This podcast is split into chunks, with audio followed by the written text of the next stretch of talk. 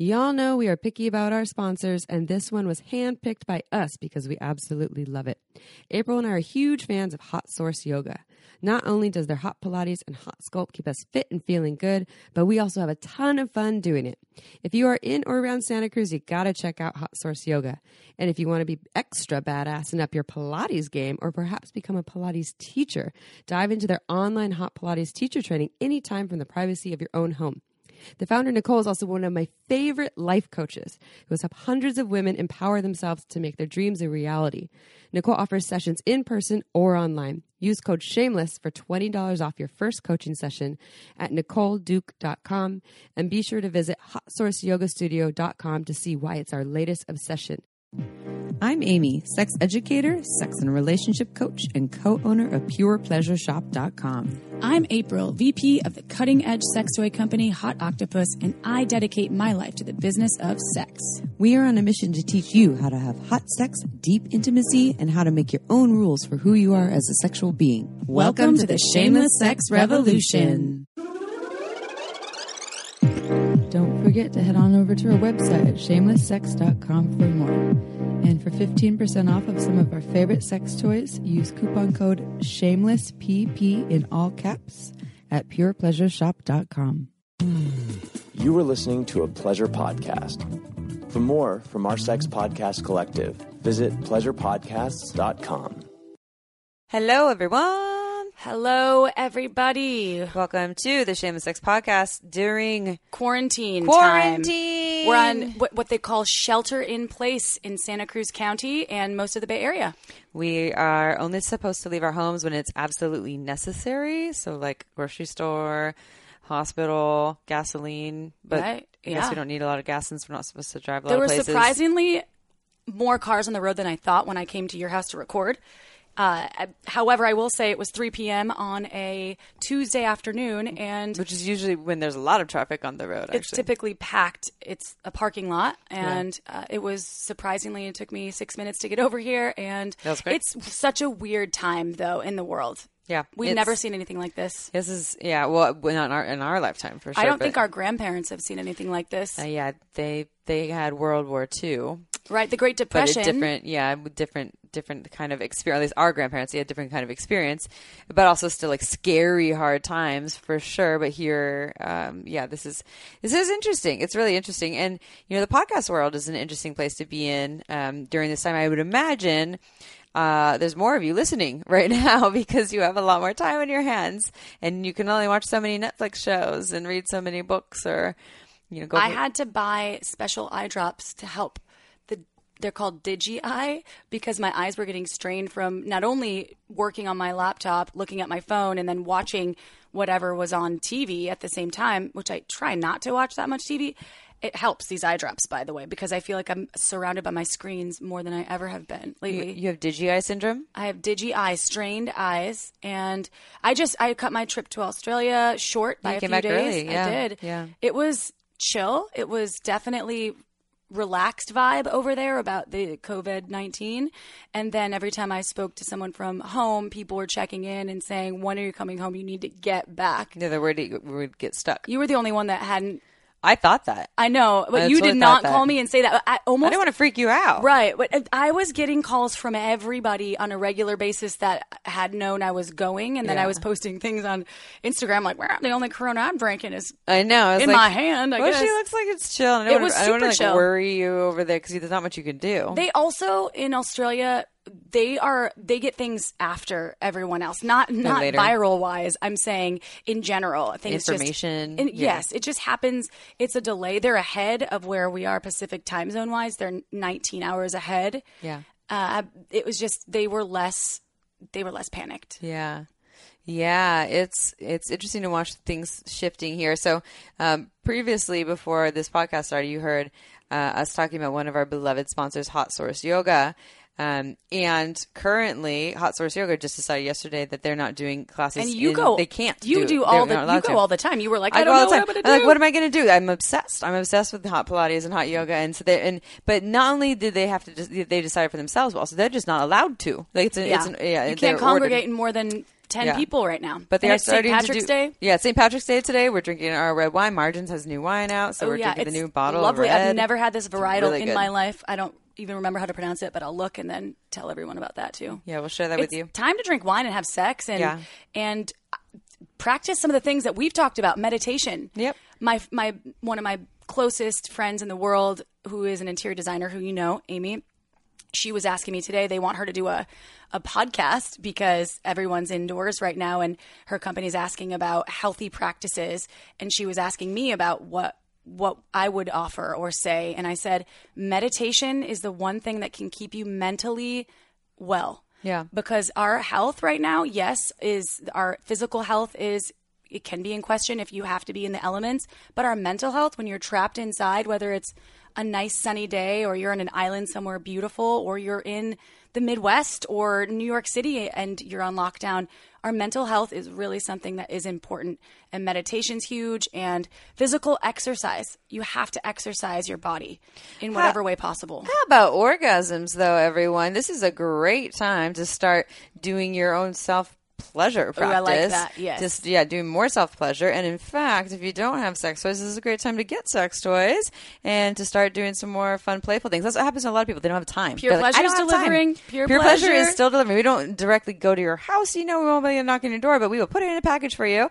Um, it's a store that I co-own with my mom, and all of our listeners get 15% off with coupon code Shameless Sex if at PurePleasureShop.com. So um, it go go start doing more self pleasure, then more celebration of you. You have more time. You cannot claim you don't have more time right now. Now's the time to also try anal if you've never tried it. Get a butt plug. Put it in a small little butt plug. Pure Which pleasure one? as a The whole. booty plug. The booty plug. The smallest booty plug. Is it B O O T I E or uh-huh, Y? like pirate's booty? Ooh, pirate's booty. Yeah, they have small, medium, large. I like the medium. I'm a medium girl. Thirty-five dollars and you get fifteen percent off. Yep, it's great. Check that out. It's a great starting toy, and You're you can use it saving money couple- on restaurants right now. I know because you can't go out and eat. I guess you can get takeout some places. And Yeah. this, so, and I don't know if this is, you know, this isn't necessarily country wide, but um, I don't know if it's not in a in a town near you. It might be soon. So.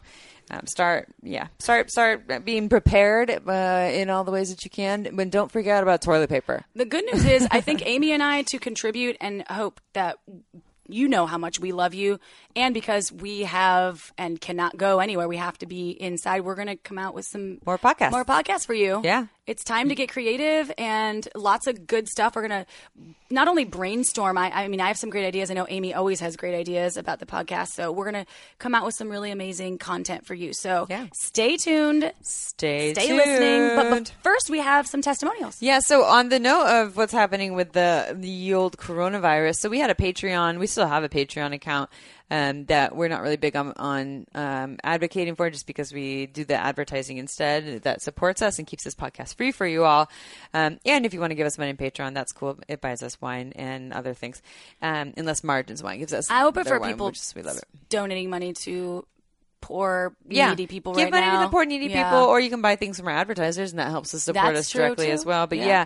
today I actually gave hundred dollars to a woman that I saw that posted a Facebook post about how she only has hundred dollars in her bank account. I'm donating to like, Doctors Without Borders. I have been now for Yeah. some time, and I may also, with my next paycheck when that comes, give to some people in need that Yeah. are going to be affected by this. I mean, if I think if people are doing, uh, are doing, are feel comfortable and stable, or are well off, then right now is a really great time to help at least someone out. Like Yeah. go out there and help someone. Absolutely. So this person on Patreon, they have been donating. They did the highest tier, which was a twenty dollar tier. It's since day one, um, and now they're not doing it. But they're they're doing not doing it for a great reason. It's because times are really scary for Yeah. them, and they have to reconsider. And so I just want to share what they had to say. They said, "You two have changed my life for the better for the last two point five years. I chose the highest level to support for as long as I could for that reason. My employment situation has changed, and I must focus on taking care of my family and prepping for a potentially catastrophic year. Much love to you all, and." and all that you've done for me and all those inside my zone of impact in a very very real way because you two because of you two I have the mental physical and geographical space to save lives during this global emergency thank you forever please visit Amherst Island if you are up in Canada way Canada way again uh, between Toronto and Montreal Oh, that's a fantastic. Yeah. That's a fantastic testimonial. And we totally get it I- and we're so happy that you're Yes, yeah, yeah. absolutely. And I, as we just said, even before you read the testimonial, Amy, Yeah. it's it's a it's a very strange time, and of course, people are indoors, sex is going to be essential. And hopefully, this podcast will help you just feel great about your sexuality and the then- silver then, yeah. linings. The silver linings. And I had sex can- this morning and I told you what happened. Oh, with uh, with wait, what happened this morning? with my partner. We Oh, were- yeah. we were having sex. We hadn't connected in a long Yeah. time, and he just he had basal cell on his nose, so he had it. cancerous. Yes, it's cancer cells, and he had uh, it's a minimal surgery, but they do cut you open anyway. Long that's not the sexy part. We were having some steamy, wonderful sex, and he's got like it looks like he had a rhinoplasty because he has a big old bandage on his nose, and his eye looks like he got punched because it's black and blue. I sent you a hmm. picture. Yeah. Anyway, we're having sex. I'm on top for the reasons of blood flow because the eye should not get a bunch more blood flowing to it. And all of a sudden, uh, right before I could tell he was going to come, and I was right there too. I was Oh, like, yeah. yes, yes. All the blood in his face the and genitals. It started running down his cheek, and I was like, oh my god! And he's like, yeah. I was like, no, you're bleeding. He's like, what? I was like, I jumped off. I was like, you're bleeding. I can't. I can't. Oh I, my oh my god, God. I'm, I feel like I'm hurting you. So that story was great, but then it was an even funnier story that uh, because we neither of us neither of us were able to orgasm because I was like I I can't I need you to heal first so I might do just do me right now you want to watch Yeah, orgasm might not be a smart choice for him right now. yeah I think we're gonna take a break for that Too but much, yeah, it's too much blood flow in the face and genitals with Yeah. that arousal, and that's like, yeah, might be dangerous. he was all what it was it was it was funny after I knew that he wasn't hurt he it was just I think he had you- too much blood flow then he kind of laugh about it. Yeah, so it's funny now. And the fact is, he does look like he got the shit beat out of him, too. Those kind of moments, you just have to laugh. it's You like Armageddon, "Oh, and he looks like he got into a fight. So oh Well, that someone thinks that's really sexy. Maybe Yeah. you do. Maybe you do. I don't mind. Um, It's yeah. like Fight Club style. I think that that's good that you had humor about it, though. Like that's kind of an important thing when those moments instead of like, oh my god, I can't believe that happened and ruined our orgasm. So it's every our world is falling apart. And the world, no matter what, no matter what's going on outside of your house, you really can control what's going on inside, and Mm-hmm. you can still have pleasure and sex and pleasure with yourself, pleasure with others. Hey, the internet's still rolling. My girlfriend. Yeah, internet's still rolling. Yeah, you can still get all the online things. All, the All the online, online app things. businesses are doing well. You want to read another testimonial Oh yes. for our listeners? Uh, this right. is uh, something that someone wrote in to us. Thank you for writing testimonials, by the way. We love reading all your just feedback Mm-hmm. and positivity in this dark time. Yes. So, here we go. I loved your episode on the effects of BC. Recently, I stopped taking my hormonal birth control pills after being on some sort of hormonal BC for over a decade. Previously, when I was on it, I had zero libido. It hadn't even occurred to me that the pills could do this, and I mostly attributed it to being a pastor's daughter who made sex something to be ashamed of, and past sexual assaults I have had PTSD from. After my body started clearing out the meds, my brain and libido woke up. Thank you so much to you both and all the incredible educators you feature. It gives women like me a chance at restarting, rewiring, and rethinking what sex really is. You have inspired me, and I'm feeling happy and sexy for the first time since I was a young teen. And I can't even express how grateful I am for strong and brave women like you. Oh, so sweet. Well, you're a strong and brave human too, and Mm-hmm. congrats on getting off that birth control. I don't think birth control is not evil or anything. If if you haven't listened to any of those episodes, we just talk about some of the effects with experts in the field about what those things can do to your body, your brain, and how you can change that. And there's there's other other modes of contraception out there. Or at least having awareness so that you don't feel like a you know there's something wrong with you because your libido, libido has flatlined. I was one of those humans. Yeah. Mm-hmm. For a while, I mean, I've always been a sexual human. What since Barry when I was five. of Barry the, the Barry. the the bear that you said out my bear. have sex with. and it did sort of put a decompression, a, like a little veil of fog over my sexuality for many years, from 15 until I was about. When did I get off birth control? 32. Yeah, Yeah, it's a long time, huh? it's a long one with birth control for Yeah. sure. And I tried all sorts of different things. Yeah. No, like the ring. I got you to, to try the hormo- non-hormonal IUD, and you're like, I hate this thing. I'm like, it feels like someone's murdering me from the inside out. You're like the eighth person that I recommended to that said that. I was like, I'm going to stop sa- recommending this to people. And then I got pregnant on it, so I really stopped. It was helpful because I lived in Israel at the time, so it was helpful because I couldn't get birth control. while I was there. Yeah. I had like one of my friends buy it, and I would like pay her on the side after. Yeah, Black market style. It was black market birth control. Are you ready to do a sex question? Yes. Let's dive into a sex question. All right. So, this sex question is obviously from someone anonymous. I'm 24 and still a virgin, and honestly haven't really dated anyone either. Not that I'm not attracted to women or have a low sex drive, but there are a lot of times when I don't find people that interesting and don't really want to talk with them after meeting them. There's also a lack of confidence within myself. I'm not a big fan of dating apps, but when I do try, I find myself not getting a lot of responses, which is a confidence killer. And I'm quite self conscious about my size down there, slightly below average in parentheses. I'm able to talk to people and make friendly conversation, but fall through after that. I feel like I've put myself in a box that I can't get out of. There's this inner extrovert that tries to make the effort and go for it, but a lack of experience and abundance of insecurities that push me back. Hmm.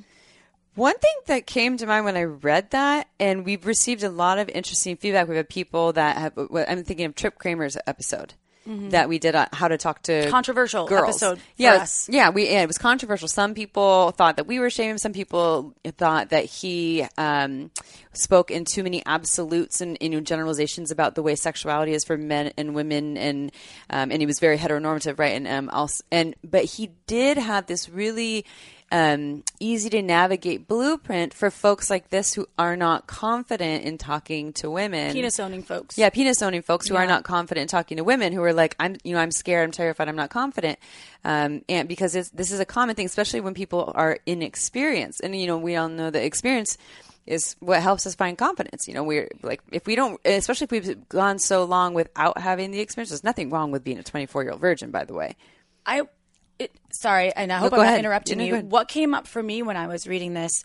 First of all, the dating app portion. So if this is something obviously that is easy for you from time to time to tap into, perhaps what would be helpful is to have someone that you trust that maybe know they have some experience with the dating apps. I've helped other friends with this. Yeah. Spruce up their their their profiles a little bit. Yeah. And maybe open up the folks that you're interested in. 'Cause I think you can kind of box out different age groups or whatever different areas. I, I- I don't exactly know.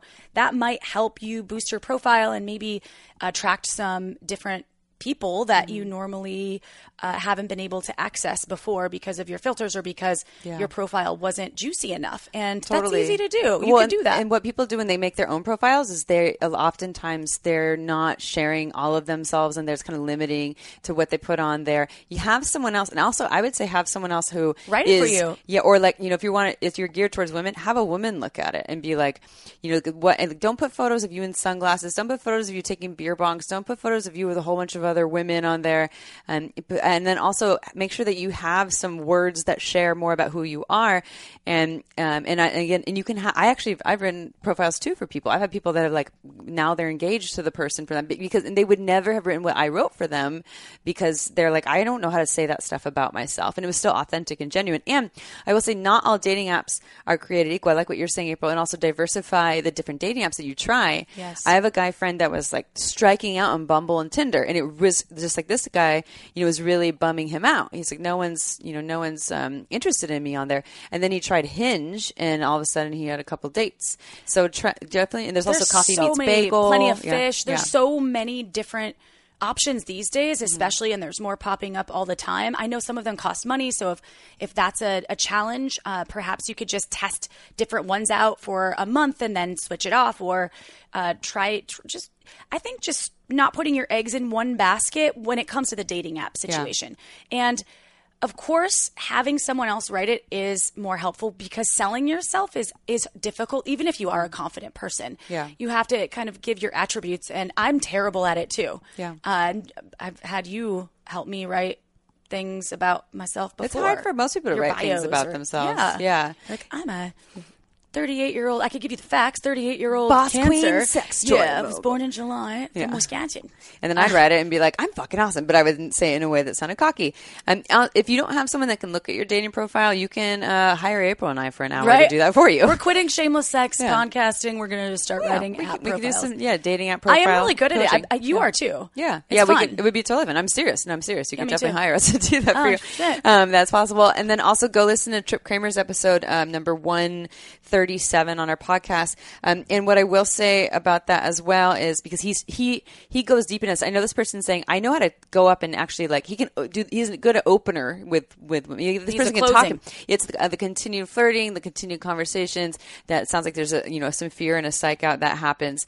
Um, and Trip has a lot of really good information about that. And what and just he- there's some generalizations in there, and to know that everyone is different. Like the way Trip speaks, is kind of like all women like this. Eh, you know, I wouldn't necessarily agree with that. And he has some really good points to overcome some of the fear and how to um, find confidence and to continue on the conversations.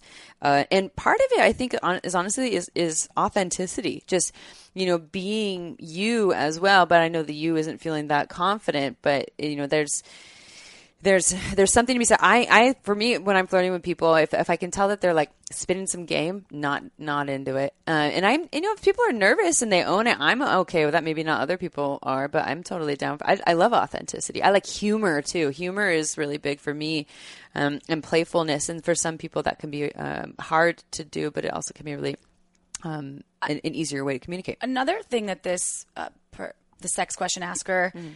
They brought up something about their genital size, Oh, yeah, yeah. which is always something that people.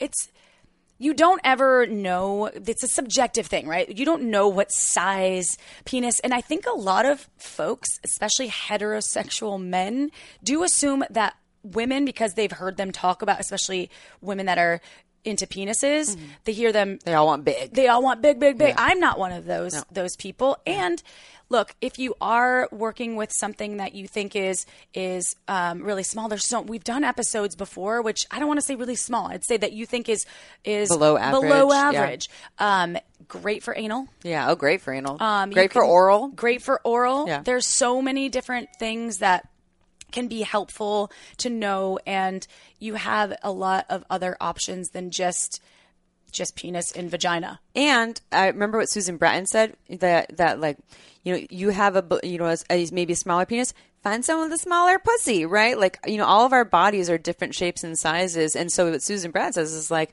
you know, there isn't not. It's not like there's one penis size for all pussies, right? She's like, I have a big pussy. My man's got a big penis. It's a good fit. But like, if I had a small pussy, his penis would be too big.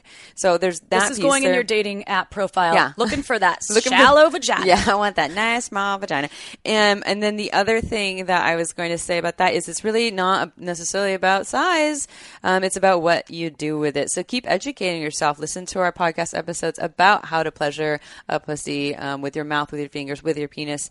Um, there's it's a lot more about presence and how you show up and skill and your desire to pleasure as opposed to the size of your cock. Yeah. Thank you for writing us, dear listener, and good luck out there and go listen to Trip Kramer's episode number 137.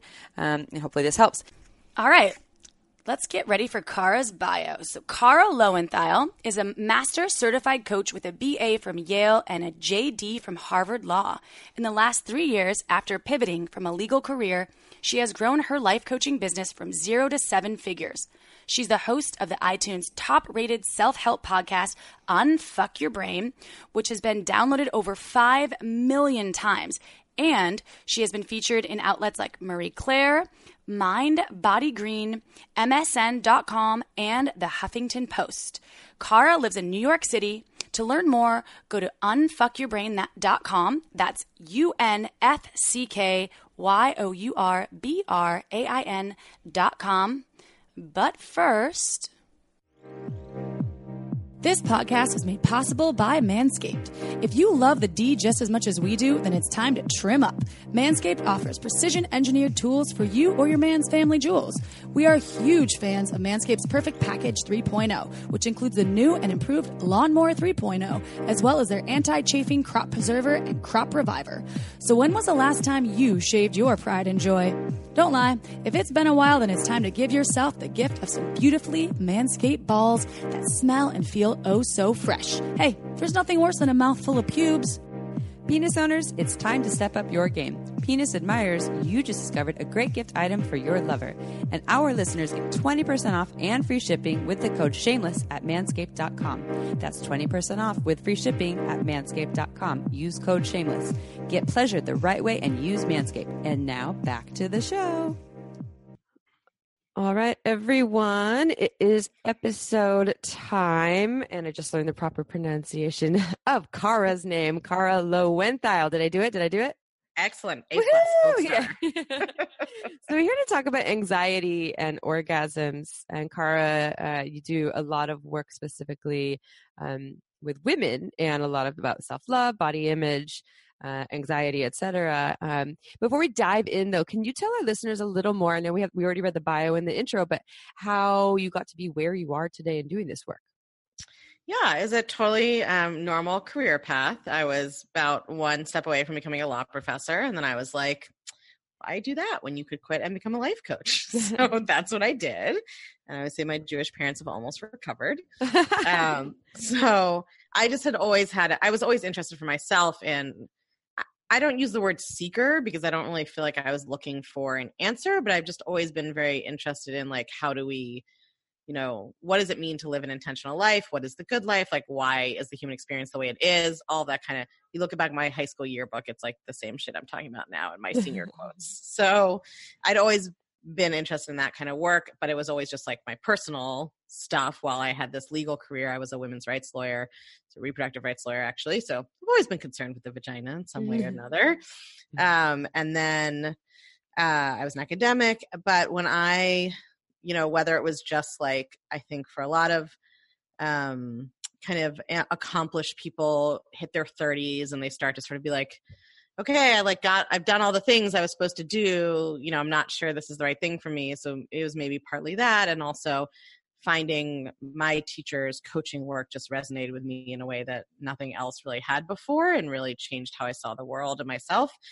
And so I decided to quit, not become a law professor and become a coach. I started, I spent the first year coaching lawyers because I'd been a lawyer, but now I really work with women of any really people I either were socialized as women or currently identify as women uh, of any profession or place or all over the world. Um, because I really focus specifically on like what happens to your thought process and your emotional life when you are socialized as a woman or when you are when you identify as a woman or treated as a woman. So it's sort of like the effect that patriarchy has on your brain. Mm-hmm. That's really what I specialize in. Okay, I love that. So on our our podcast, we've ha- been called out by a number of listeners here and there, maybe two or three, we've received emails like when we talk about the patriarchy, and they're like, "You're man hating," and and I love men. I mean, I date men, but you know that doesn't mean that there aren't yeah social structures. Yes, yeah, and so I reminder to everyone we're talking about social structures. I think just when people hear patriarchy, they're like, "You hate white men," and you you hate men in general, and you know, we're talking about the social structures that is you know, in reference to the patriarchy. Patriarchy is bad for men too, right? I mean, that's the thing that people like miss. Like feminist feminism isn't I don't want men or I personally I definitely would like my boyfriend to stay around. Like I want mm-hmm. men to stay around. Like mm-hmm. but I it's the right patriarchy is bad for men also because it teaches them that they I mean things that come up in the sexual way, world all the time, right? That like teaches them that they like shouldn't you know have their feelings like we say to little boys like mm-hmm. man up and like don't cry and be the be in charge. you know patriarchy is terrible for everybody because it insists on these like incredibly you know, kind of heteronormative opposite ends of the spectrum ways of defining gender. So, as you know, of course, but just for your listeners, also, yeah. like, I think feminists are some of the most masculine positive people I know, right? We just want there to be a bigger range for men and women and people who are non-binary, non-binary or identify as anything else to be able to express themselves the way they want and have equal rights. Yeah, yeah, I like that point that the patriarchy also can can is limiting in that sense Yeah. of men being able to feel safe to or be encouraged to express emotions, vulnerability, their softness, uh, their sadness, uh, and then also this Yeah. idea that they're supposed to know everything. You know, you're and like what they might be into sexually, right? I Yeah. mean, under patriarchy, there's like only certain sex things that are okay and good, and some are gross and weird, and only certain people should like certain things. And we know that's not the way the human organism works. Lots, Yeah. Lots of people are into lots of weird stuff all Yes. across any kind of spectrum. hmm totally. And our motto is all consensual sex is good sex. So if whatever yeah, and by weird- weird, I don't mean weird Yeah, is not a totally. bad word, right? Yeah. It's like the weird meaning like creative outside the mainstream of The what we're taught is like lion missionary with a man and a woman, and you know. Boring. Okay. Anyways, no, sorry if you're into that, but if you're doing that every day for your whole life, I'm sure you crave more at times. So, why do you think so many women have performance anxiety around orgasm? And I put in the word performance, maybe is that's not how you Yeah. define it, but why is there anxiety around orgasm? Why is it so common for women?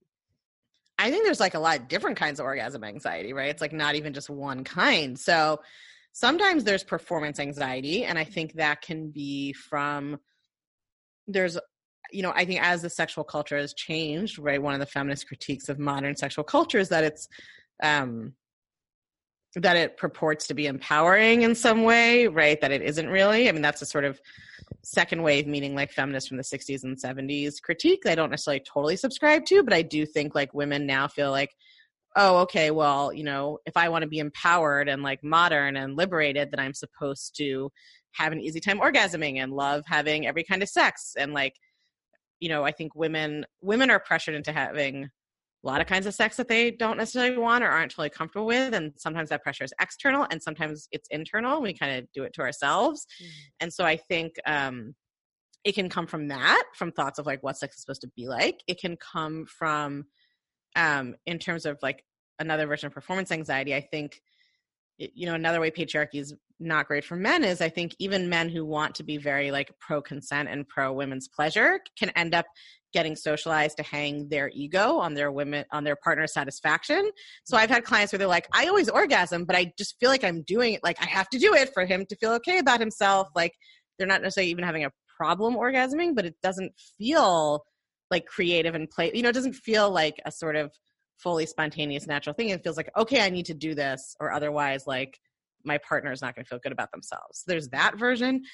And then I think there's like a lot of different kinds of anxiety that can lead to people having trouble orgasming. And that can be, um, I just, I feel like a hundred million things like thoughts about your body and how your body looks, right? Not feeling totally comfortable uh, in the sexual situation, not feeling um, comfortable talking about what you like and telling someone what you like and how you want to be touched, not knowing how you like and want to be touched, right? If you've never kind of experimented that for yourself or had a partner who helped you figure it out.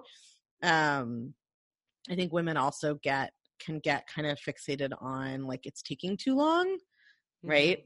Um, which also I think like I think we assume that men, you know, I don't know that they're necessarily socialized exactly telling them to masturbate. We just assume that like teenage boys masturbate all the time and it's talked about and it's normal and like it's pretty rare to meet a man who's like, well, I don't know how to make myself orgasm. Like they pretty much know, right? But I think for that's not always true for people socialized and raised as women. There's still much more, I think, shame and secrecy around it, and so not like knowing what is there a normal of how long it takes, how long that is, right? Having unrealistic expectations about like how quickly you should be able to orgasm or from what kind of stimulation. I think all of that, like it's such a mix. There could be a, a thousand different things that lead to it, but uh, it is a lot of it comes from either lack of physical knowledge for yourself or your thoughts about what's going on. And that's really, I mean, you know, I can, I recommend good sex educators to people. That's not my like specific niche, but the mental part of like the way, whatever your thoughts are during this encounter are going to impact your physical experience. That's really where I focus. Yeah. Yeah, I like I like that. Yeah, I mean that list could go on forever of all the things that can can get in the way and and cause someone to uh, have anxiety around orgasm and also um perform in a different way, fake orgasms, Mhm. um, or withhold their pleasure or what it is that they are Mhm. desiring and requesting. And I love, um, I love Emily N- work. She wrote "Come Mhm. as You Are" Yep. about you know living in this penis centric model for sexuality, and you know, just because the penis is rock hard and ready to go, that the vulva should be, and you know, and then and then you know arousal can happen a lot easier and faster for for penis owners not all of them but you know it's a generalization and vulva owners can take longer but there's this idea that that take long part is is a big thing for a lot of women that i know is Yeah. like you know he's ready to go and he he's ready to have an orgasm in five minutes. What's wrong with me? I'm not that. I must Yeah. be broke uh, and then one other thing that comes to mind for me too is um, for vulva owners having this ex- internal anatomy and you know in puberty age they can feel arousal and horniness of course but there's not this like here's my cock that's all of a sudden is hard for no reason i'm in the Right. locker room and i'm 12 and i'm hard because the gym teacher said Right. and you know and, and so and, and i think that there's probably many things that contribute to why female um why vulva owners might not explore their own bodies one being it's just not it's not preached in mainstream Mhm. world um the shame and then also it's like it's a different you're dealing with a different anatomy that is like there's less screaming at you to like rub one out yeah. yeah. I mean, you can't see it right in front of you. So you Yeah. got to like go kind of hunt around. It's Yeah. like hunt and peck on the keyboard. You got to go like hunt around, see what you can find. yeah go and ex- explore and so but you do specifically do a lot of work around these thoughts and um, and what people are having not and wi- within sex and, and outside of sex too but specifically around, around anxiety often and self-doubt um, what can people do so what are you know what are these we talked about what some of these thoughts might be but maybe you have more to elaborate on that and then what can people do in and out of the bedroom to dissolve that thought process Yeah, that's um two two great and big questions. Um, I mean, I think we've talked about some of the thought patterns that lead up to it, but if we take like one of the one of the things I really like to do in my work is take some of those insights of feminist theory, but work on making them actionable in some way, right, rather than just acknowledging them. And so, right, one of the problems is that people who are socialized as women and raised as women are taught that their sexuality is, um, I think, responsive, right? That we are supposed to feel aroused because someone else desires us right? And i think that that is a really big problem because it makes the focus of your thinking about your sexuality somebody else's experience. And i think that that comes up not i mean we see that i see that come up a lot in the reverse of the stereotypical which is that the the penis haver is going to have the higher higher sex drive which i just think is a myth right? So i see this come up a lot with my clients thinking like well but like i can't feel aroused or desirable if someone else is not actively desiring me like that's where my relationship to my sexuality is.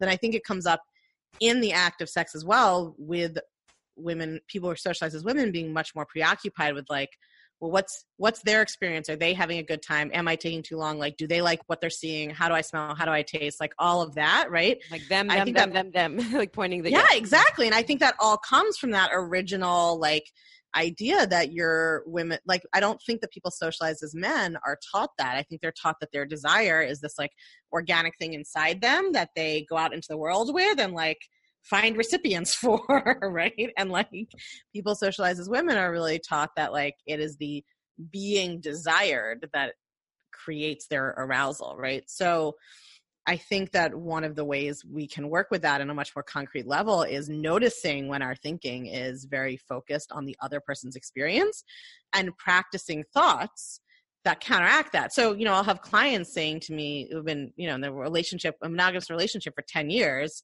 like, well, I just don't, you know, like, I'm worried that he doesn't like my body or that I don't look good naked, right? And I think we can actually practice thinking different thoughts. Like, for instance, he's been wanting to see me naked for 10 years probably he knows what i look like right mm-hmm. like possibly he likes how i look right or possible it's possible that i'm very big on like what i call ladder thoughts which are baby step thoughts so we're not going from like you know my thighs are gross and i take too long to orgasm to like i am a sex goddess who can you know orgasm at will or whatever like we're not going to immediately try to go too far we're just going to practice baby step thoughts and so I think like some of it is like bringing some logic into it. This person keeps wanting to have sex with you. Probably they find you attractive. That's like a pretty good inference we could make, right? And mm-hmm. prac- but practicing thinking that, right? Or thinking about when people are anxious that they're taking too long to orgasm. Not only they're being very goal oriented about it, like the orgasm is the only point, right? And so we can think about changing our thoughts about that.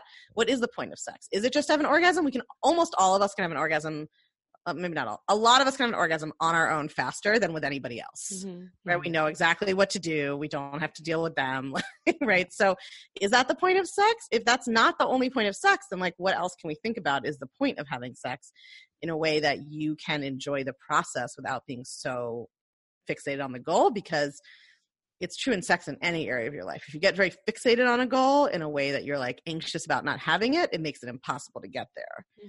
And then also thinking like if somebody is a lot of women have this, I find particularly vulva havers, depending, have this about um somebody going down on them. That's the place where they're like particularly obsessed with like how long it's taking and if it's happening fast enough. Because they think of it as like this, it's like someone's doing them a favor Mm-hmm. it's like they're mowing the lawn or something, right? As opposed to like this is like it's possible this is enjoyable for your partner. Mm-hmm. Right? I had a client who I coached once where I was like, let's just pretend it's like a cookie that your partner likes. Like Mhm. he's they're just eating the cookie. Like if you think about it as your partner's eating a delicious cookie that they enjoy, you're not like, oh my god, are we there yet? Is the cookie done? Are you done? Are you right? You're not as like uptight about it. So. I, you know, these are all sort of like one off examples, but what we can do is really figure out like most of us have no idea what we're thinking in general. So it really is a process of becoming aware of what we're thinking and then coming up with something that is a little bit better. Not all the way to like, it doesn't matter how long and I feel amazing and we could do this right, right that's too far. It's not going from like i have to have sex with the lights off and clothes on to let's open the windows and turn on all the lights. So it's like baby step thoughts that we can practice so that we get a little bit of a change in our experience and then we get a positive feedback loop going and then we can like upgrade the thought a little bit more upgrade the thought a little bit more. And the last thing i'd say i feel like i've been talking for like 20 minutes straight is like being willing for it to be a little uncomfortable. I- It's very uncomfortable, I think, for people who are socialized as women to um to take some of these actions in the bedroom to be like we're going to do this as long as it takes for me to have an orgasm or i'm going to say no when i want to say no or i'm going to initiate right even though and not to get personally if my partner says no like you have to be a little bit willing to be uncomfortable it is uh, even for me like i do this as my job and when i have a new partner it's like still there's a little awkward where I got to be like, well, here's the things that I like, and do you want to do this? And like, just be willing for that. Be willing, like, have the capacity to tolerate it being a little awkward. So, on the other side of that is amazing sex. But if you aren't willing, it's like we want to wait until we're perfectly comfortable and never feel insecure again to have those conversations or turn on the lights or whatever. And like, mm. that day is never coming. Okay, time for a quick break. This podcast is made possible by OMGYes.com. OMGYes is a research based online program that teaches you all about how to pleasure the pussy. OMGYes studied thousands of vulva owners to find out how they orgasm and then made tasteful and inspiring short videos to show you techniques on how to pleasure yourself or another vulva. I've been recommending OMGYes to my clients for years and has changed their lives. So, for all you vulva owners or vulva lovers out there who may already be having good orgasms and you want to take it to the next level, or perhaps you want to explore more variety in your playtime, OMGYes will have something just for you. With two seasons, one all about internal and the other all about external techniques, it's better than any book or DVD money can buy. To learn more, visit omgyes.com backslash shameless. Our listeners get $5 off. Check it out. This podcast was also made possible by Uberlube. It's a luxurious silicone lubricant great for all kinds of sex. It's less likely to throw off the pH than most other lubes, and there are hundreds of doctors who recommend Uberlube to their patients, whether they want to make their hot sex even hotter or for folks who are experiencing dryness. You never knew lube could be this good. So, whether you're an avid lube lover or you've never used lube before, Uberlube is right for you. It has no flavor, no scent, and feels absolutely amazing on the body. Uberlube has endless uses. I use it to tame my hair frizzies, to prevent chafing, and I even put some in my mouth right before an oral sex session, and it totally ups my blowjob game. Oh, and the bottle, it's gorgeous. It's totally discreet and looks more like a beautiful cosmetic product, so you can even leave it on your nightstand shamelessly. To learn why we think it's the best lube on the planet, check out uberlube.com. Use code shamelesssex and you get 10% off and free shipping. That's uberlube.com. Go check it out. And now back to the show. So, do you think that because when, when you're speaking, I'm one of my thoughts and that is that you know, someone could get on board for okay, I'm going to retrain my my thought process and start standing up for what it is Mhm. that I want and believe and do this self exploration of my body. Um, but I think it would also be important for your- your partner to be on board. I mean, that's a conversation I have with your partner. Here's here's the thought process that I have. Here's how I get in my own way. Here's what I really want and desire. I don't want orgasm to be the goal. Um, can we just make it about pleasure and connection? But what if their part the partner's like, that's weird or that's not normal or you know there's i think people do run into that is that one person's like yeah i want to make my own rules for sexuality i'm questioning everything Mhm. and i'm getting more clear on what i want but there are other partners like i'm not i'm not down for that i like the traditional stuff because that's what i think is normal or that's what works for me or Mhm. it scares me that you're thinking outside the box what would be your advice to those people who feel kind of stuck I mean, I think you have to decide like number one, how important is this to you to change and explore it? Number two, like it's okay for your partner. To, I mean, we we we can't um the way that I teach, like we can't control other people's reactions and they don't owe us to have the perfect reaction that we want them to have. yeah i love that Right?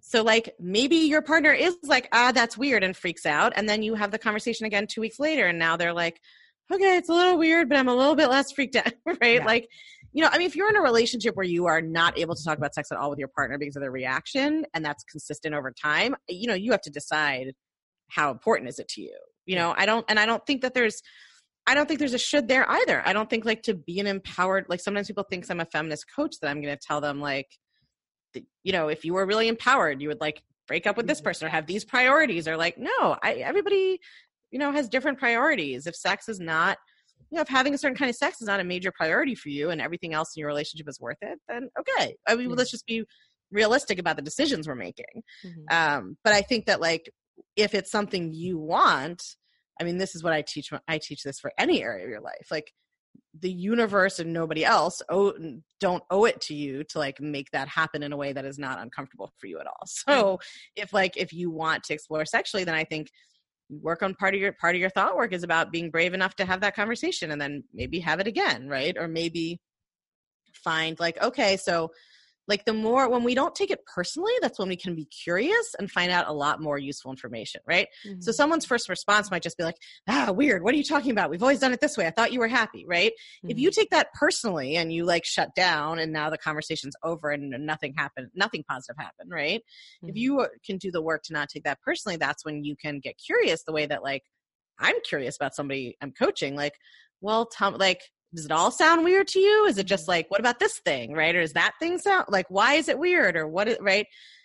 Working through that i mean you have to assume just like you know the the person in this scenario who wants to initiate the conversation you have to imagine if your partner came to you and was like actually i haven't been liking what we've been doing for 20 years and now i want to talk about it like you probably freak out too and that's okay right? Yeah. like people are allowed to have their reactions but i think most people if you are able to allow them to have whatever thoughts and feelings they're having i think if there's a positive basis to the relationship people end up wanting to communicate and being able to over time if you keep at it if that's not possible then again you have to decide like is Mhm. that are you going to stay in this relationship and why yeah. or go see a coach or a therapist stat Totally. Well, everybody should do that. Yes, Yeah. everybody should have a life coach and learn how to manage their mind. Yeah. Just you just here's what you do. You just play that my podcast like out loud for a while until your partner eventually is like, "What? I can what? Change my Yeah. thoughts?"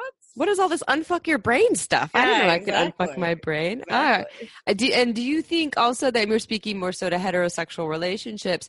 Do you think, uh, you know, a vulva owning individual with another vulva owning individual, or you know, uh, someone socialized to be a wo- as women, um, you know, two people from from that um, upbringing, that they're still running into similar things, or do you think this is, yeah, still similar? I don't think it's about who has the vulva. I think it's about. I mean, you know, as as we have a lot more acceptance for non-binary or different or transsexualities, like I think there are more and more people who um, transition earlier and earlier in life, and so that may start to be different. But I think at least in the past, like it mostly has to do, I think, with how you're socialized. So it's like people who are assigned female at birth and were treated as such, and people who were assigned female at birth and identify like it's really like what was happening in the 20 years or so that you were being socialized and your sexual kind of your gender and sexual identity were being shaped by all those messages i think that's really it doesn't really matter what parts you have now or what parts you have like it matters that I think is what's going on. So yeah, I think two people socialize as women, whatever genders they are now or identify as now or whatever. If they're in a relationship, they're going to have some of that same stuff. I do think it'll be different because I think a lot of the gender socialization for women is around and sexuality is around interacting with a masculine mm-hmm. or penis having sexuality or mm-hmm. like a stereotypical male sexuality. So I think it'll be different. Mm-hmm. But to me, that's really it. And of course, there's a whole, I mean, somebody could have this whole conversation about two people socialize as men in a relationship, right? I just think it's going to be a different thing. They're going to have, again, like patriarchy is bad for everybody. They're going to be having a different problem mm-hmm. happening mm-hmm. yeah. because they're both socialized that way. That's just not what I'm as much an an expert in from yeah. because I was not raised that way. I was not socialized as a man. So mm-hmm. I just So a lot of these things that you're talking about, then a lot of the the the parts about um, retraining your your mind and the anxiety that comes up around sexuality, it's it's different stories for how people are socialized, of course, but a lot of it is applicable to penis owning individuals too. Totally. Yeah. Uh, uh-huh. first of all, I think every well, learning how to figure out what's happening in your brain and how it's impacting your life is applicable to literally everyone probably including like household dogs like yeah. just not even just humans like every, yeah. i mean really just humans but i think that's applicable to everybody mm-hmm. and i think everybody no matter how no matter what their sexual identity is or what their gender identity is or what their expression is is impacted by those messages mm-hmm. um I tend to focus on what is the experience of people who are taught to think about their sexuality the way that society teaches people identified and treated as women to think about mm-hmm. their sexuality. Mm-hmm. And sometimes that means you people i mean there are people who identify as women now who were not socialized in that particular way and they're but they're experiencing it now and then there's people who are socialized that way who no longer who don't identify that way or never did like it's a you know it's not like a set of clear categories it's really just but i think like the thing that i focus the most on is what do we learn all around us all the time by osmosis about what sexuality is like mm-hmm. and particularly what your sexuality is like if you are what society terms like a woman with that whole stereotypical baggage. Can you give our our listeners just a couple tools to how they can? Because I think for some people they get stuck. How do I even know what my thought process is? Yeah. You know, I imagine there's a slowing down. There's like a mindfulness process. Write that shit down. That's yeah, how. Right. You like yeah. sit down and write it down. Do not try to do it in your head. Even I don't do it in my head, and especially if you're just starting out. You got to get it all on paper. I mean, this is why people find journaling effective. I'm not teaching journaling specifically, but like people have kept journals for millennia because writing your thoughts down on paper helps you mm-hmm. process what's going on for you and start to like see themes and start to see what's happening. It's like unofficial thought work from a long time ago. Mm-hmm. Um, so yes, sit down, set a timer if you want for five minutes, write down your thoughts. The only important thing to do is not to believe your brain when it says, I don't know what I'm thinking. Because mm-hmm, mm-hmm. sometimes brains are lazy because they evolved to save energy and be efficient, and they don't necessarily want to look at all their thoughts that are painful. Mm-hmm. So, that are sometimes painful or anxiety producing or whatever else. So, one of the things I work on a lot, especially with my high anxiety clients, is people with a lot of anxiety are generally um, actually generally are aware of their thoughts, but they're evaluating and judging them a lot. And then there's a lot of anxiety about that. So, like, the first number one skill is non judgmental observation, right? Like, learning how to, on paper, get your thoughts down and then be curious about them rather than observe them, make them mean something about you.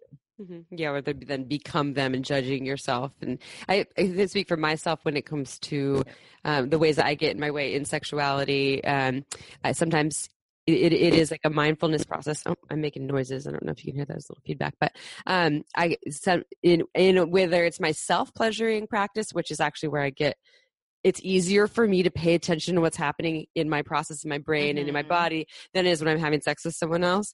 Um, so for me, if I'm like, I don't really know what are the thoughts that I have, you know, during self pleasure that might be getting in my way. Um, for me, it's with my own self pleasure practice that I can really notice. Then after I would, you know, write into my mm-hmm. journal, like, ah, here's yeah. this thing, X, Y, and Z. You know, maybe the same thing with a partner too, um, to mm-hmm. really notice. And um, are, are you advising people to like share that with their partner. You know, like, so when we have sex, just so you know, I might be like just watching myself in my brain a little bit. you just write it down afterwards. Yeah. That's yeah. the thing. It's like our brains always want to pretend they don't know, but you can totally remember. Like yeah. all you have to do is kind of go back to that space. So just don't wait like a week to go back. yeah. I, well, but I mean, people, you can our brains just always say i don't know like whenever my client says i don't know i just say okay if you had to guess what were you thinking and then it's Mhm. always right there it's Yeah. just like there's an initial knee jerk like i don't know so Mhm. i'm not saying you need yeah you do not need to stop sex and write down your thoughts right then right Yeah, you can yeah. just kind of if you see one go by you can notice it but you can also just after sex sit down and be like and not right after like the next day is fine but just sort of be like okay let me try to remember what happened last night and what was i experiencing why might that have been Mhm. like just just the very simple act of assuming that you will be able to access your thoughts and figure it out will make it possible to do that Yeah, yeah. I, I just had the thought of um, the Seinfeld episode with uh, George Costanza with the pastrami sandwich, but instead it would be stopping sex to go write in a journal. exactly you don't have to be like hold on keep it right there i gotta make some notes Okay, now you can start again. I'm done. go Yeah. again yeah now Yeah. now we gotta back up i lost it let's Yeah. start from the beginning yeah, Let's keep on don't need to do going. Yeah. And I would imagine too in your work, you know, there's different there's no necessarily, you know, shame or trauma hierarchy, but when people are showing up with more uh, with a ton of trauma Mm-hmm. and whether it's physical, sexual abuse or emotional Mhm. abuse or um, there's bigger perhaps more work and bigger obstacles um, for for folks. And so a lot of the work that you're doing with people is working with their minds, but also in turn works with their bodies. But what would be your advice for folks who are working past some sexual um, abuse, assault, uh, whether emotional or physical? I mean, I always think it's a good idea if you've had significant trauma or if you've complex trauma to work with a trauma therapist. Like, I don't, you know, I think, but um, there's a lot of you know interesting work out there on post traumatic growth versus post traumatic stress disorder, which is how we mm-hmm. all think of it as like trauma, and then there has to be this bad outcome, and it's fucked you up. And I don't think that framework is that helpful. I don't think that there's a should like whatever your experience is is your experience, but I think that all of the same tools apply. And a lot of the work that, I mean, I actually find when I work with people who have strong trauma responses that there's so much, there's so many thoughts they're having about that experience that they can use thought work to work on, mm-hmm. right? Like, part of the whole problem is that all the stories we have about not just the past trauma but what it means about us now like what it, that it's a problem and that now we're not normal and now our partner's going to be upset because we had to stop because we had a flashback or like whatever's going on. And all the same work applies. Like if you without that story it's not the end of the world if a symptom mm-hmm. comes up or you want to stop. It's like not a big deal. It's okay. It's safe to do that. It's all of like the story around they're going to judge me or like judging yourself or i'm not normal or i'm broken. I'm never going to be able to have sex normally again or it's right? It's like there's so much judgment self judgment and shame that goes on there even with people who don't want to believe they would think that right or like feel very strongly that that shouldn't be the case we still the human mind is capable of having a lot of opinions about how people shouldn't be ashamed about things and then having a lot of thoughts that create shame about those things we can Yeah. do we do both we multitask so I mean, that's what I would say. Like, of course, there I know there are therapies that are specifically geared towards trauma in the body, especially like EMDR therapy, rapid eye movement release therapy. Um, but I thought work will never hurt you Yeah. in doing this work, and like anything else in your life, it is not even always the symptoms of the trauma now that are the biggest problem. It is all of our thoughts and stories about what mm-hmm. that means about us and because that's what we live with all the time like a symptom comes and goes your story is going in your head 24 7 Yeah, and anxiety seems to be much more about the th- a lot of thoughts, too many thoughts about something that's terrible that's going to happen in the future, something that doesn't feel good, or something along those those lines. And um, and so what came to mind as you were saying that for me also was faking orgasms. Um, and you know that's something that comes up a, a lot for a lot of folks. I mean, I met penis owning individuals that have faked orgasms before as well. totally. So, um, but I have the most of the people I know that have faked orgasms are own vulvas, and Mhm. um, so it's not only okay. So I have anxiety about something where I feel like I'm not performing or reacting Mhm. or being the way I should be as a sexual being, and so I'm going to fake this orgasm. But then there's the negative thought about being a bad person for faking the orgasm. Yeah. Um, so there's that like kind of double whammy totally that that way of um, something that feels kind of harsh in the system. A lot of our listeners are they're in long term relationships, um, and uh, a number of them have been faking orgasms throughout their Mhm. long term relationships. Mhm. What is your advice to those folks? It's a scary conversation to be like, "Hey, partner, I've been faking by the way five years," you know. But I also don't think. I mean, so one thing I'll just say is like as a thought, as a kind of mindset, thought work focused coach, I don't really tell people what to do. I just try to show them how they're thinking Mhm. because I believe that our feelings and our actions flow from our thoughts. And so I don't have any idea what someone should do, but what I can do is show them the way that their current thoughts are producing their current result. And then once what I what I find is once people truly see that their thoughts are optional and they could change them, they it all flows naturally from there Mhm. which is why I think a lot of coaching doesn't work and gets a bad, or sometimes therapy also. Everybody, you know, you can tell someone go have this conversation with your partner and this is how you should approach it. But if they, if their thoughts aren't in line with that and they are freaking out about, it, they're not going to do it, right? Yeah. Just like we can all look up on the internet like all the healthy things in the world we can do, and then we don't do them because our thoughts are different. So I think I would say like number one, I don't necessarily think we have to have the thought that um, the only way forward is to confess to a lifetime of deception. Mhm. like, I don't think we necessarily have to do that, Mhm. right? Like, let's just take it back a step, John. Like, I, I totally make sense actually that somebody who's been faking orgasms for 20 years would think that because this Yeah. person is already like an all or nothing thinker who's overly focused on how things appear. It's just like a very, it's a common symptom of kind of black and white perfectionist mm-hmm. thinking. or like um caretaking of someone else's emotions too. I can't. yeah which comes from that, perfectionism mm-hmm. too yeah or like i always need to be so i like what if we didn't say anything but just one time we were like oh could you go a little slower like what right what if we just like yeah you can have a big like reveal where you reveal you've been lying the whole time but i don't think you have to do that Mhm. i think you could just start to dial back the faking like Totally. dial up the real and learn how to like people's bodies change sexuality changes like Mhm. maybe now you just want to explore something else or something else feels good or different so i don't think there's anything wrong with i mean some people will want to do the thought work to be able to say like hey i've been faking it this whole time and i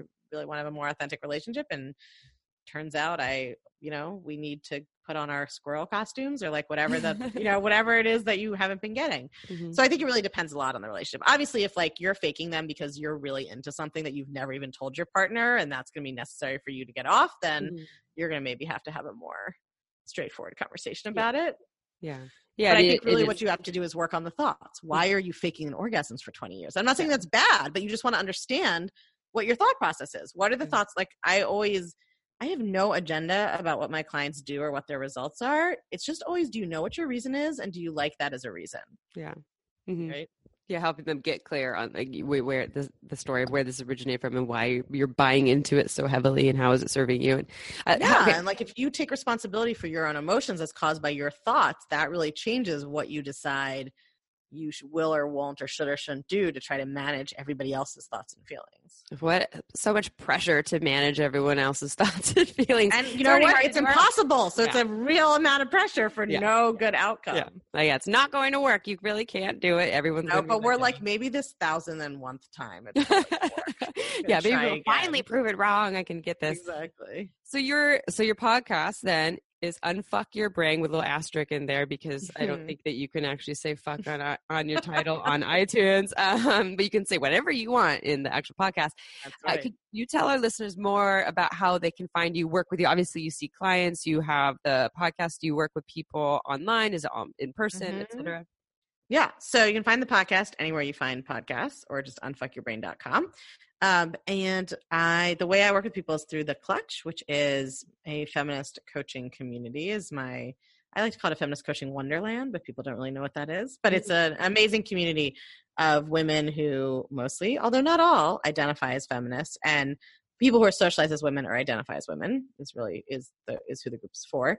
Uh, and who are interested in digging deeper into all of this work. I mean, I think you know, there's we could have had, we could have had 17 podcasts about this because the influence of the mind on sexuality and sexual experience is so fascinating.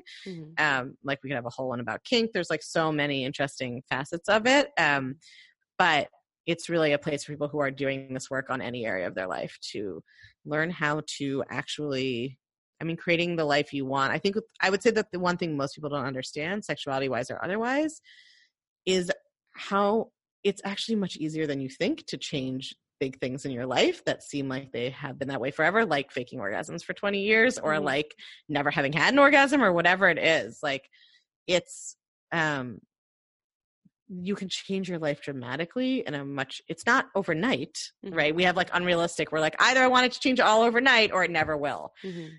it does take tools and skills that I certainly felt like, oh, just no one ever taught me that this was the secret to life. Why mm-hmm. didn't someone mention until I was 35 that I could decide what to think on purpose?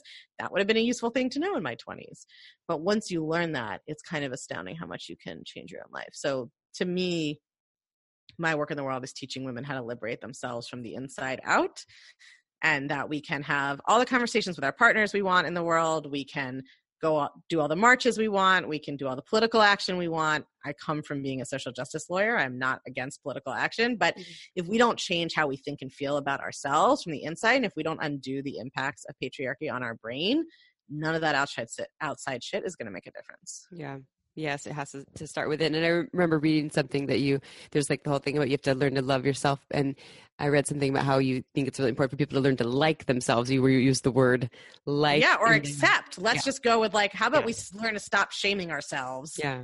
All the time, just half the time. Then we'll go to a quarter of the time. Then we'll get to no shame. Then we'll get to like. Then we'll get to love. Yeah. I'm very pragmatic. Like we, this is not like positive thinking, chanting affirmations. Mm-hmm. This is like what is a thought I can believe, whether it's about my orgasm or my body image or my parenting or my job or whatever it is that is believable to me and feels a little bit better than what I believe now. And you do that enough times, your whole life changes. Mm-hmm. And it's that easy and also not. it's both. It's simple but not easy is what I always say. It is like yeah. it's not a magical talent that like I have that other people don't have. It yeah. literally is just a couple of tools and skills and information that for some reason we don't teach people when they're six years old like we should. Yeah. And but once you have it, it's just being willing to keep practicing. Mm-hmm. Yeah, it's all practice, and that's what we say yes. on, the, on the podcast often is you know good sex, great sex, connected sex is um it's a practice like a meditation, you know, and meditation to a lot of people is really simple and also really hard. You know, it's not something that overnight you just nail it. You know, you're totally. there's, there's, dedication and commitment and practice, and it's and it's a for, you know forever practice, right? It's not yeah. just I practice today and I'm cured. So your website is unfuck your brain, but it's U N F C K your or either one. You can spell you, it all the way out. Oh, we, we can put both. a U yeah. in there. Oh my god. Okay. yeah, you can just go no asterisk. You can't yeah. have an asterisk in yeah. a website. That's okay. what I've learned. But you can go to just unfuck spelled out. Yeah, yourself.com. Unfuckyourbrain.com. Not yourself. I don't know who that is. Unfuckyourbrain.com. Got it. Perfect. Okay, so everyone go check out unfuckyourbrain.com. Go check out the podcast on all of the apps, uh, iTunes, Google Play, Spotify, all the things. Uh, thank you so much for joining us. Or well, I'm say us, but April is not here. She's invisible. Um, she is she is currently she's very quiet today. She's that's unusual because April usually has a lot to say. um, we love you very much, April, um, and thank you, Kara, for joining. Um, everyone, go check out the podcast and uh, for our listeners, you hear us talk about how much we love Margins wine. I'm not drinking it right now because April's not here. She's my drinking buddy. Uh, but we love Margins wine. Go check out marginswine.com. She only does, it's a woman owned operation, only does two releases a year, I think. So if you get our newsletter, you get first dibs on the info on the batches. And um, yeah, go sign up right away and you'll know what we are talking about. And I think that's it. What would April say? She's the one that usually closes. I'm the opener. Um, she would say, We love our listeners and uh, please go and review us on iTunes. We love you very much. And she would also say, Ciao for now. Don't forget to head on over to our website at shamelesssex.com for more. And for 15% off of some of our favorite sex toys, use coupon code SHAMELESSPP in all caps at purepleasureshop.com.